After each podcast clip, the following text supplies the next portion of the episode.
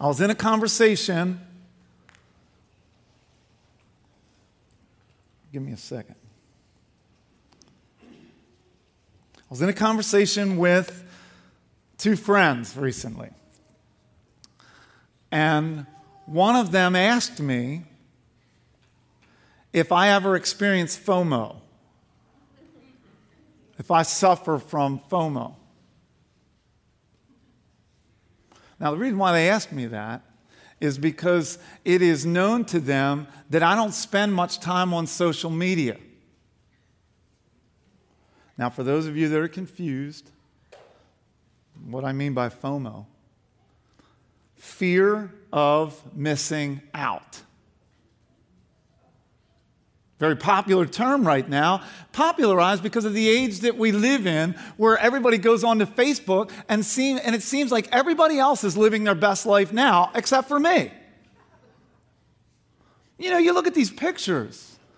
Everybody, like the family pictures, I get a kick out of. That ain't look like any family that I've been a part of.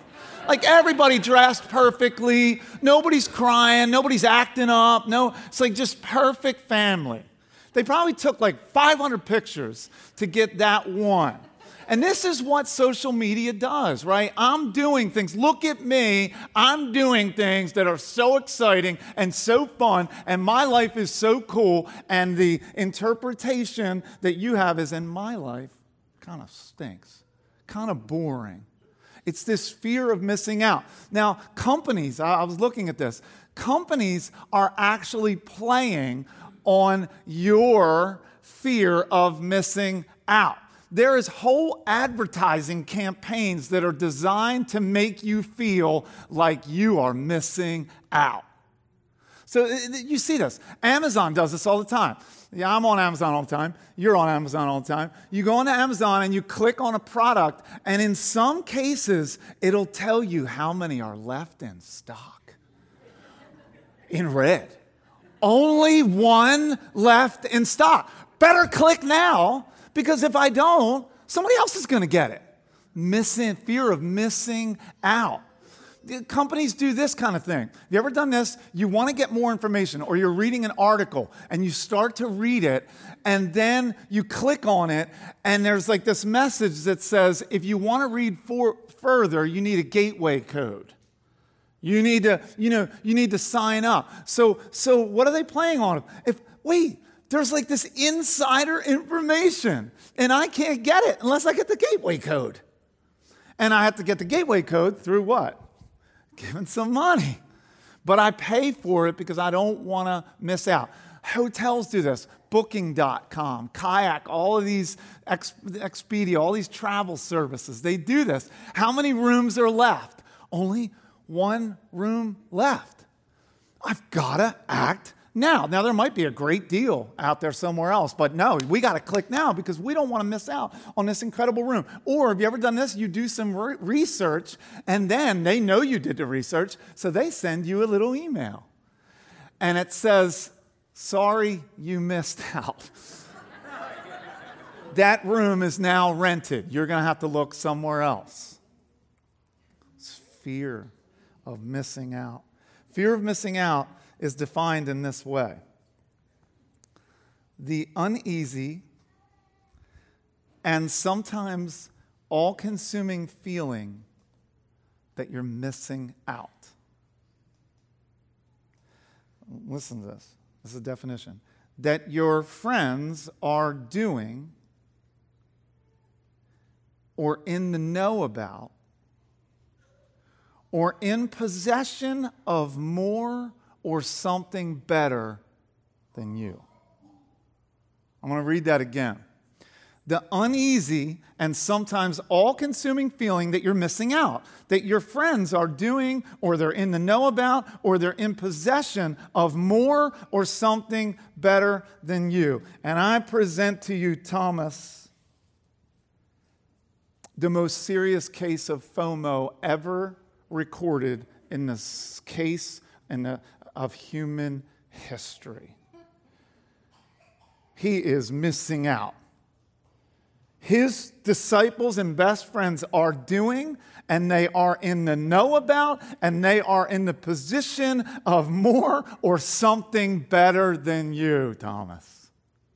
If, ever, if anybody ever experienced FOMO, it was the disciple fondly recorded in history, though I might say inaccurately remembered as doubting Thomas.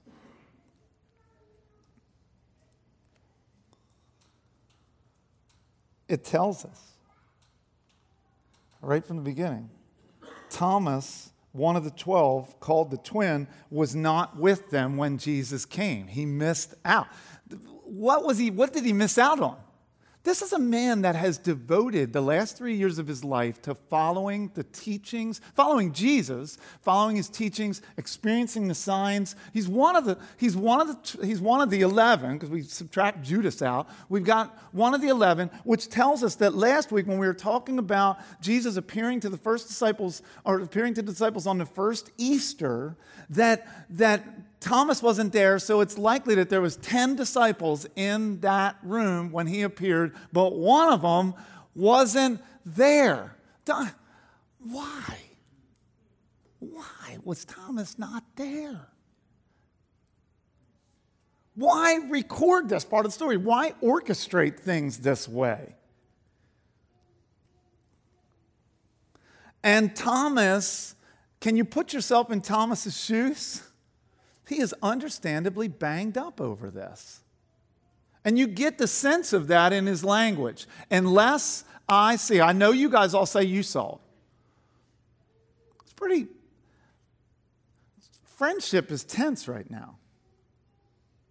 You're saying you, you guys all saw Jesus, but he didn't show himself to me. I, I am missing out on this.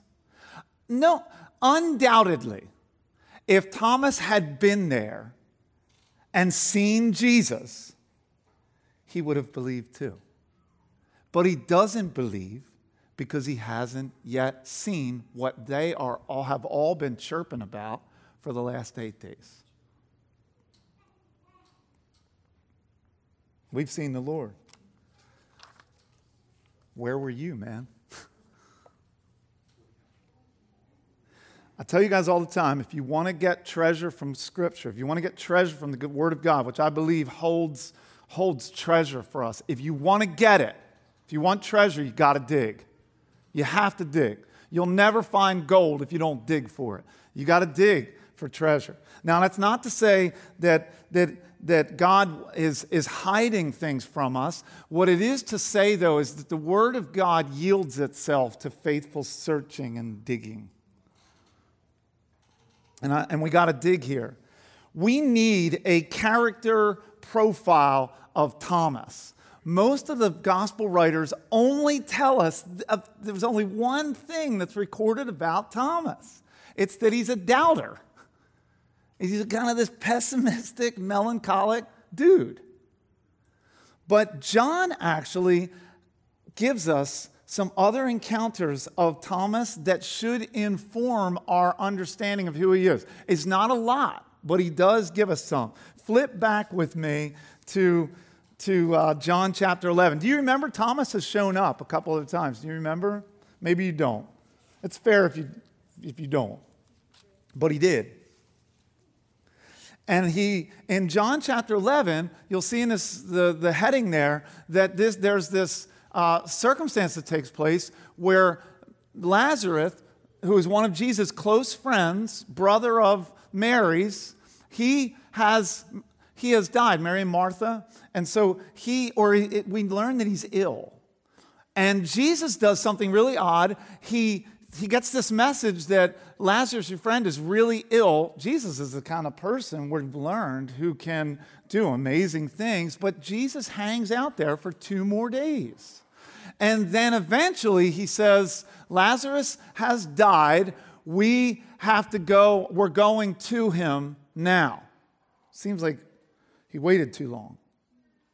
So, so he's telling them that we're going to go back to Lazarus. We're going to go to Judea. Well, now, what you don't remember in the story is right before they, they got to where they are, Jesus had been run out of town with threats of execution. They tried to kill him. And so he, he slipped away with the disciples to where they, where they are in chapter 11.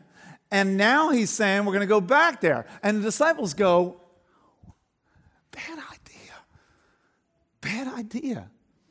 I don't know about you, but if I'm ever in a city where um, they're trying to kill me and then I get out of that city, I'm not rushing back there. I want to wait till the memory, you know, wait till things subsided. Jesus says he's going back. Disciples say, Bad idea. Don't you remember that they tried to kill you there? Jesus tells them, Lazarus has died. For your sake, I'm glad that I wasn't there so that you may believe. So, this is in the context of believing. But let us go to him. And then Thomas talks. What's Thomas say? Thomas, called the twin, said to his disciples, Let us also go that we may die with him. Now, you can ter- interpret that a number of ways. What did he mean? Is Thomas just one of these zealous guys? Like, Jesus is going down, he told us he's going down, and we're going with him? Maybe. Or, or maybe he's kind of fatalistic. You know, Jesus is always doing whatever he wants, and he's going to go and die, and so let's just us go and get it over with. Put me out of my misery. I don't know. You don't know either. But we get another. We get another. We're getting a sketch of Thomas. So he, he we wonder, you know, is Thomas zealous? Is he just pessimistic? Is he just a fatalistic, melancholic chap? We don't know. Let's look at, uh, flip to 14, chapter 14. We get another sighting of Thomas.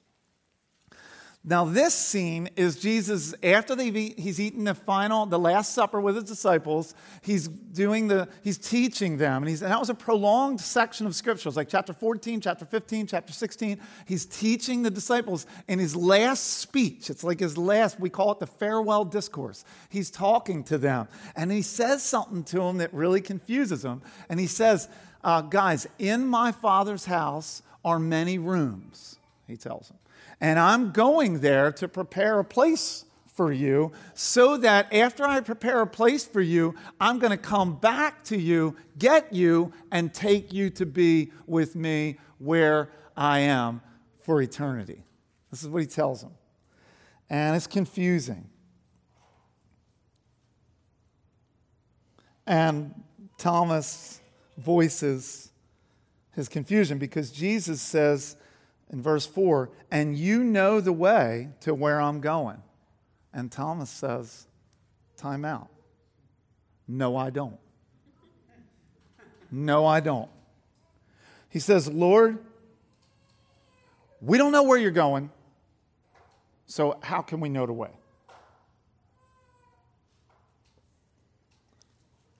Jesus then blurts out one of his most famous sayings. So, the context of Thomas's doubt and, and curiosity is the context for Jesus to say, I am the way, the truth, and the life. You remember that, right? You don't remember that it was preceded by Thomas's question how, how, Where are you going? We don't even know where you're going. How could we possibly know the way? But a picture of Thomas is starting to form. Thomas is a guy who wants it straight.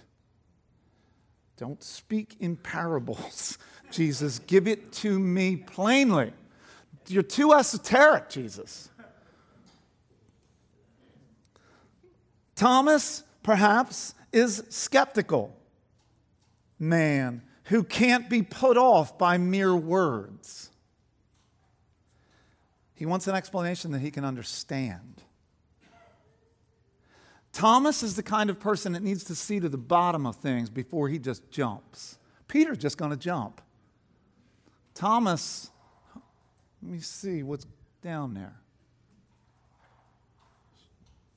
He's trying to understand things. He's a realist.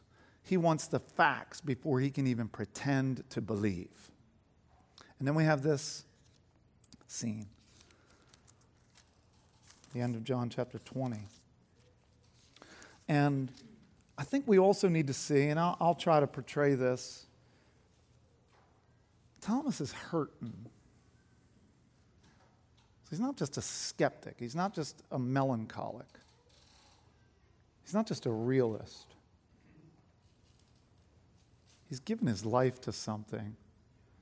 The person he decided to follow, that he thought had all the answers, has been crucified brutally on a cross. And he hasn't seen him. The other disciples say they've seen him.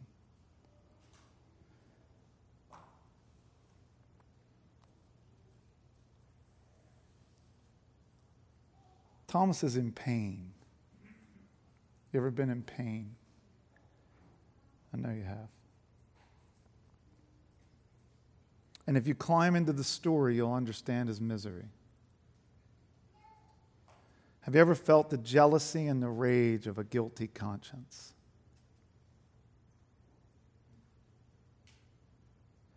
Have you ever felt the jealousy of a disappointed heart?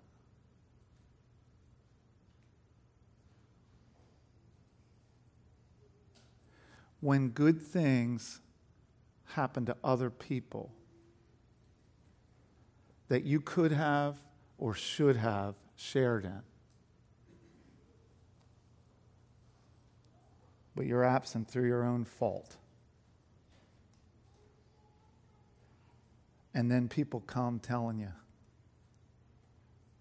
constantly reminding you of what you lost. We've been like Thomas. I don't believe it. It wasn't as true or as good as you say it was. You're exalting yourself over me.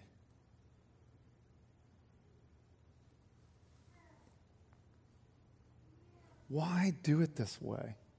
Why leave Thomas in agony for eight days? I believe there's a reason, and it's pertinent for us today. Doubting Thomas serves like a mirror to your soul. You look in the mirror at Thomas and you see and learn something of yourself. Thomas is in the scriptures right here and in this story for me. Thomas is here for you. Thomas is me. Thomas is you. Unbelief and the battle for faith is something that I feel. Unbelief and the battle for faith is something that you feel. I know what it's like to feel not exactly like Thomas, but to feel like Thomas. Do you know what that feels like? Have you ever felt like believing is hard? Have you ever felt that faith is difficult? Well, then you know what it feels like to be Thomas. So I want to give us an organizing structure here for the, for the rest of what we're going to unpack here, because this is a sermon about believing, which is another word for faith. If you count how many times the, John has used the language of believe, you'll be surprised. He uses the language so many times. He uses the language of belief and believing and believe so many times that it clearly becomes the theme of this section. So, so what we're going to look at is four features of faith. Four features of faith. Four characteristics of faith. And I think there's something in it for us in all of them. And I pray that the truth of God's word would have a, a powerful but a, a helpful effect upon all of our souls. Four features of faith. The first, the pain of faith. The pain of faith. Some of y'all not trying to hear me on that. Faith is painful at times. Faith is never a straightforward affair. Faith is never a straight line drawn in the sand that we just walk right down, is it? Am I alone in this? You know this to be true. Hasn't faith been a meandering path? Hasn't it had its climbs? Haven't, hasn't it had its stark drop offs? Hasn't it had those moments of, where am I anyway?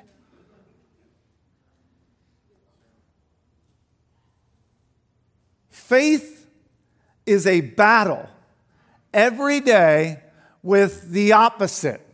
Faith is a battle with unbelief. This is the problem with Thomas is that he's unbelieving. And it's created agony for him. Faith is a constant battle with unbelief, and at times that battle can be very painful, even agonizing. Anybody? Haven't you felt this at times? Have you lived long enough? Teenager, have you lived long enough to know that faith at times is painful? If you've never felt that, you're about to. Faith isn't easy. I love, I want to be a person that gives it straight. And what I've told you at times is Christianity answers the problem of life, but it doesn't deal with all of the problems of life. And in fact, in becoming a Christian, it creates more problems. But in Christ, we find our great joy. We still have troubles, though and Christianity is not easy. Being a Christian is hard. Faith can be painful. It's painful, and I think there's a few reasons for why Thomas experiences the pain of faith and why we do as well. One is it could it can be sometimes our own disposition. The pain of faith comes by the way we're wired, which, which we can't change. God made us and He wired us a certain way, and He's given us all different personalities. And we're way more complex than the Enneagram could ever unpack. It's helpful.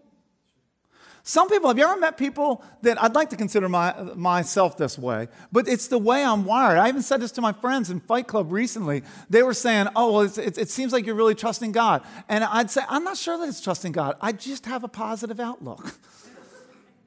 So I don't don't give me don't give me credit that I'm trusting God. It might just be it's the way I'm wired.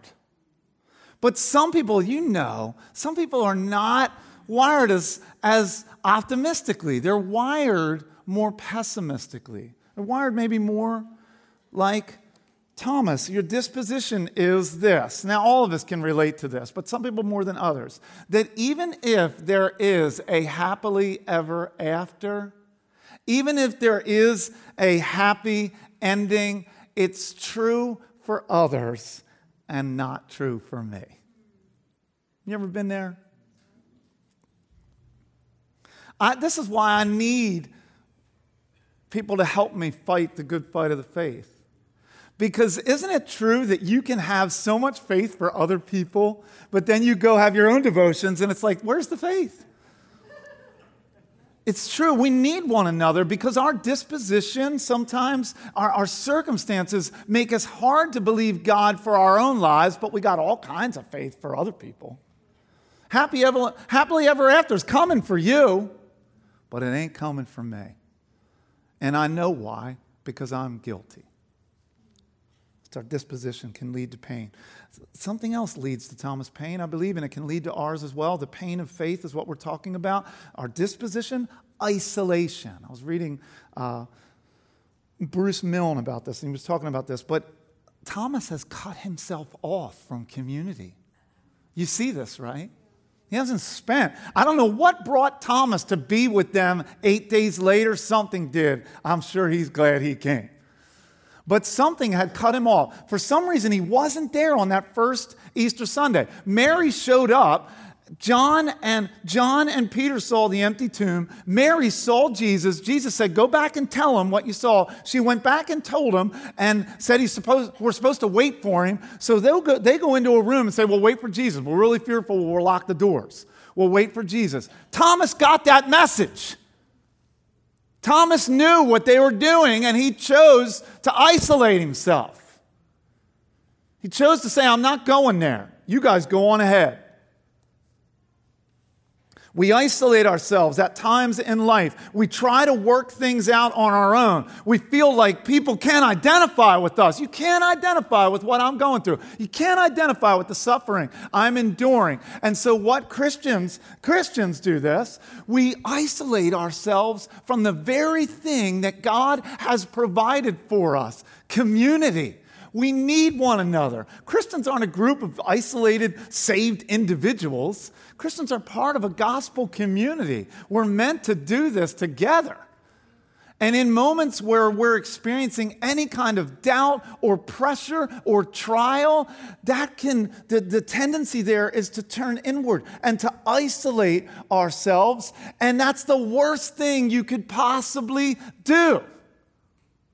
Some of you haven't shown up to missional community for a while. Some of you have been missing Fight Club. Some of you haven't. You come here, you're safe in this big public, uh, the, the, the service, but God wants you to be in community and you're avoiding that. You're isolating yourself and you wonder why you're experiencing some trouble, some pain, some agony. Um, I was going to read you something, but I'm not going to read it. It's like this. Have you ever watched National Geographic videos? I know you have. I use National Geographic to describe as a category, as a bucket to hold all those wildlife videos that you love watching.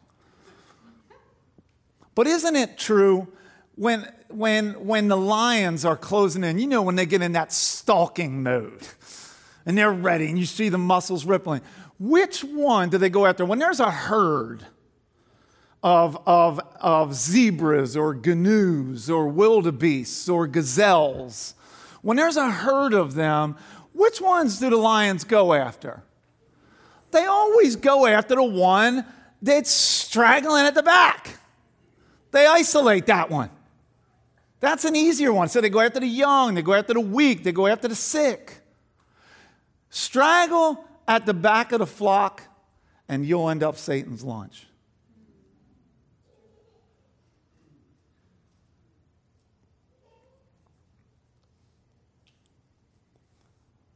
Can't isolate ourselves.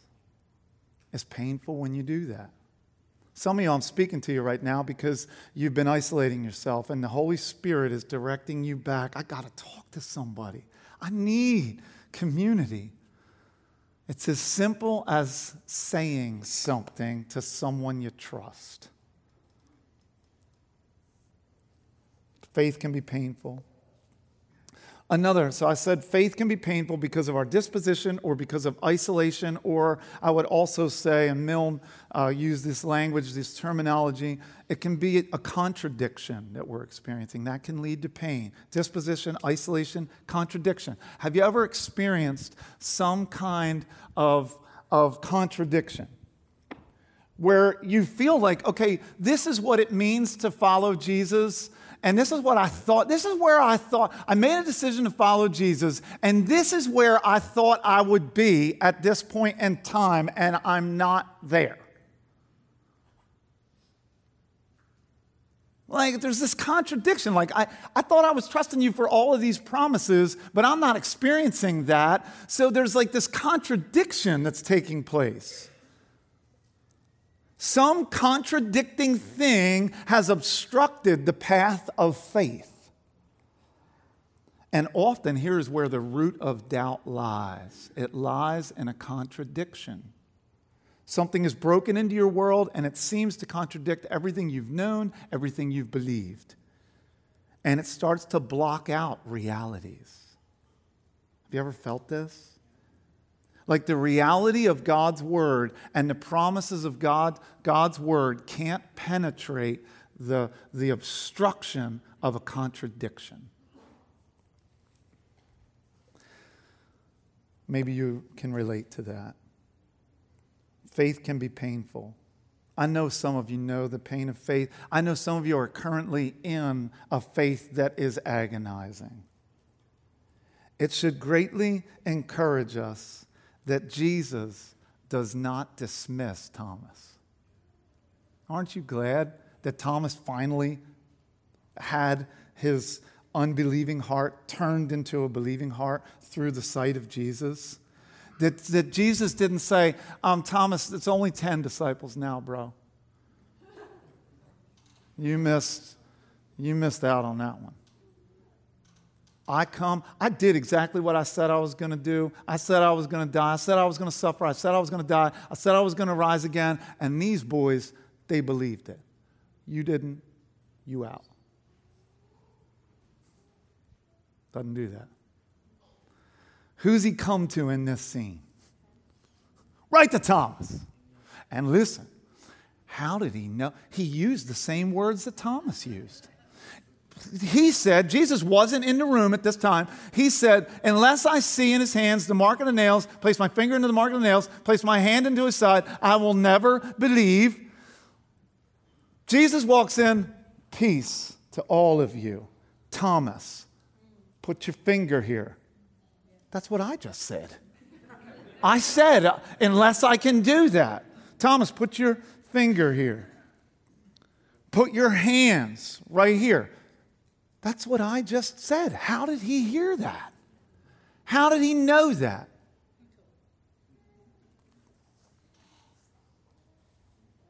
It's what we said last week. Jesus is going to get to you. He's going to get to you where you are. He knows your struggle. If you're experiencing the pain of faith right now, Jesus is coming to you. Jesus is with you. Jesus is working all things for good. He's always up to something good, and He's inviting you to look. See, these are my credentials. Died for you. This is the gospel. You've, you've, you've got to believe I'll see you through this. And, and Thomas's doubt, he's known as doubting Thomas. I think we, should, we, we could equally make a case for believing Thomas because when Thomas sees what the disciples have already seen, he does something that no other disciple has done yet. He, these are the words he says my Lord, my Kyrios, and my God, my Theos, my Yahweh. This is the most highest Christological confession of this entire gospel and likely the entire New Testament. So Thomas, remembered as doubting Thomas, moves very quickly to making the highest Christological confession that the New Testament knows. Let's remember him as believing Thomas. Pain, It's faith. Faith is painful. I said I'm going to give you four features the pain of faith, the assurance of faith. The last two will be very quick, I promise. This one I'll need a little bit more time to unpack. The assurance of faith. The assurance of faith. We talked about the pain of faith, the assurance of faith. I think that ESV gets the translation right because Jesus responds to Thomas after telling him to put his, uh, his finger in his hands and put his hand into his side. He says, Do not disbelieve, but believe. Some translations say, Do not doubt. Stop doubting and believe. I think the ESV is more accurate. Stop being an unbeliever and believe, which is different than saying to someone, stop your doubting. I think doubting, and I was talking with Shelby about some of this. He wrote a book on doubt. And so I was talking to him, what's the difference between doubt and unbelief? And we were having this dialogue back and forth. It's you and I have doubts. But, but Thomas is in this place where it says, where Jesus said to him, Don't disbelieve, but believe. Stop being an unbeliever and become a believer. And then he shows him his resurrected body, at which point Thomas, we see, believes. Unbelief, and I was reading this in, in Shelby's words unbelief is a conclusion that someone reaches. It's a deliberate decision to live life as if there is no God. But when life gets confusing or difficult, it's natural for us to battle and have doubts. So if you're sitting here with doubts, Jesus will meet you in your doubts. What he doesn't want, though, is for your doubt to turn into a hardened position of unbelief, which is why doubt can be dangerous if you don't battle it.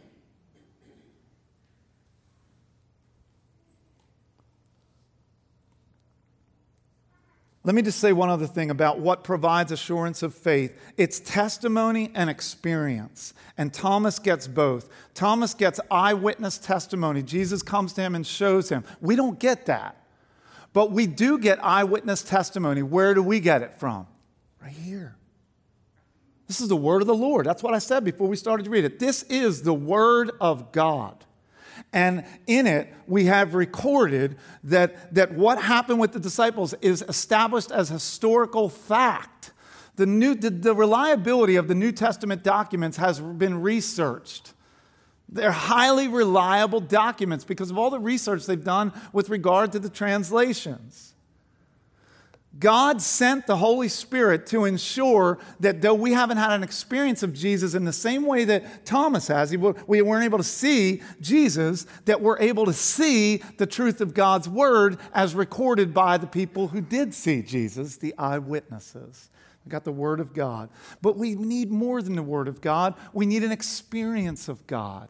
It's not just facts. We need to experience God. And, and Thomas had a powerful encounter with Jesus that resulted in him saying, My Lord, my God.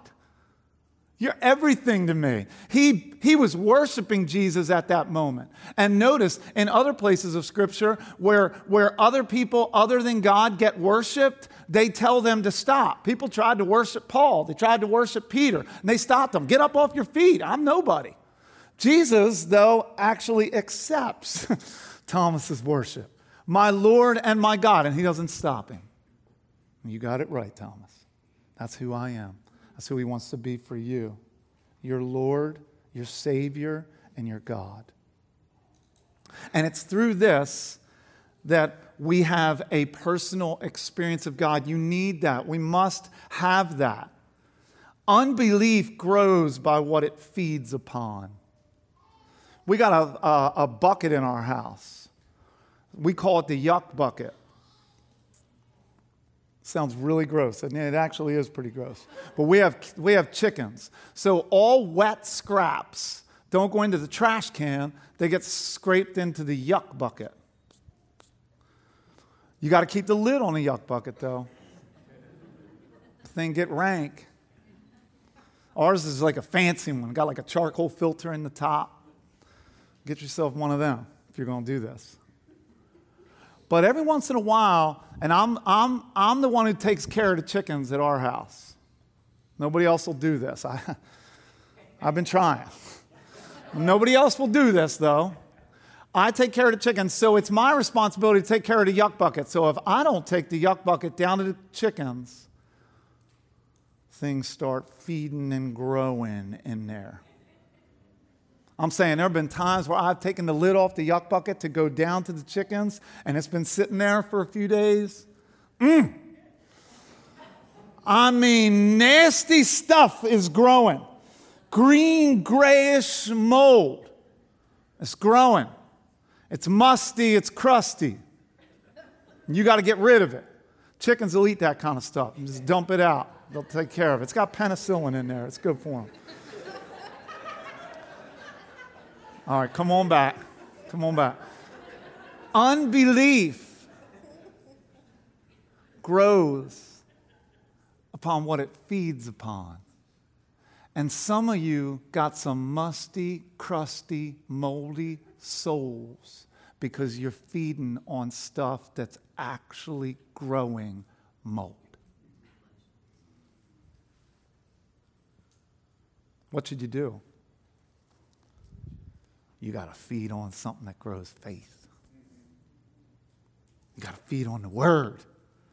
You got to ask the Holy Spirit to help you to apply the truth of the gospel. That's apply. Stop feeding on stuff that actually grows the mold of unbelief in your heart and start growing, start feeding on things that actually grow a glorious faith in Jesus Christ. Come on. Amen. All right, two more, and this is going to be quick. And I meant it to be quick. I had to get through that. So I told you, I told you that there's four features of faith. I said there's the pain of faith, there's the assurance of faith, and there is also the goal of faith. What's the goal of faith? It's real clear. It's the faith has a goal. It's that Jesus would be identified by you and all of creation as my Lord and my God. That's the goal of faith. So, what, another way of saying it is this way What's the goal of faith? The glory of Christ, the glory of God. That's the goal of our faith. The goal of faith is the fame of Jesus. The goal of faith is not primarily for you, it's for the spreading of the glory of God. It's that Jesus gets the credit for who he is. He said he was the Son of God. He suffered, he crucified, died, and then rose again to vindicate. God vindicated Jesus, proving that he actually is who he says he is. He is the Son of God. And the goal of your faith is that he would get the credit for that, he would get the glory of that. There's a lot of other things that are competing for your attention. There are a lot of other false claiming deities that live in this world that are wanting you to put your faith and trust in, and they stand in competition to Jesus. At the time of John's writing, and he wrote this many years after all of this took place. Remember, I told you he's the last of the gospel writers. Paul, who didn't write a gospel, wrote a lot of things earlier than John did. John put this together many years after having followed Jesus and experienced these things. He is writing likely from the city of Ephesus, which is a Greek city, which had a very popular phrase at the time. Do you know what it was? People in Greek people said, Caesar is Lord, Caesar is God. So when he put that confession in Thomas's mouth, which is likely what Thomas said, he knew that by saying, Listen, I want you to read this gospel, and you're going to see right at the end that Thomas is going to make this confession. And it's a confession that stands in stark contrast to Caesar is Lord, Caesar is God. It's Jesus is Lord, Jesus is God. Many other lords and gods exist today, though, for our generation. Some of them say money is Lord, money is God. Some of them say power is Lord, power is God. Some of them say popularity is Lord, popularity is God. Some say sex is Lord, sex is God. Some say freedom to do and think whatever you want is Lord, freedom to do whatever you want and think is God. And in the face of all those false claims, we exalt in Jesus, the one who is worthy, to whom we say, You are my Lord and my God. So I'm asking, have you said that? Have you said that to Jesus? Do you believe that? That's what John's purpose is in writing. Let me ask the band and Jairus to come up. And let me end with my fourth one. It's going to be real quick. I've said that the faith is there's these features of faith. There's the pain of faith we've talked about. We've talked about the insurance of the assurance of faith. We've talked about the goal of faith, and now I end with this: the invitation of faith. The invitation of faith. John's purpose in writing is so clear. Didn't he make it clear? I wish all the books of the Bible made it this clear. Thank you, John for telling us why you wrote the book. He said, Now Jesus did many other signs in the presence of the disciples, which are not written in this book, but they, these are written. I wrote this book. I wrote the book of John so that, and then he gives you his purpose. What was his purpose in, in writing? That you would, it's right there, believe that you may believe that Jesus is Christ, the Son of God, and that by believing you may have, what's it say, church? Life in His name. That's the challenge. John's purpose is so clear, but the challenge rings out to his original readers and it reverberates and rings out to us, right in our face. John has made this incredible presentation of Jesus, the signs that he did of his life and his ministry, all the I am sayings, his teachings to the disciples, his death, his resurrection, and then he says, Where do you stand? John invites us to respond by believing and committing ourselves into a personal relationship with Jesus as your Lord and your God, trusting in his death and his sacrificial debt that he paid on your behalf, and then following him on the path, the path that he calls the way, the truth, and the life. And the result, John assures us, is life in his name forever and ever. So, will you trust him? Will you believe him, church? Will you follow him? Faith is hard, but I believe this is true. Faith is always easier where love and hope are strong. Amen.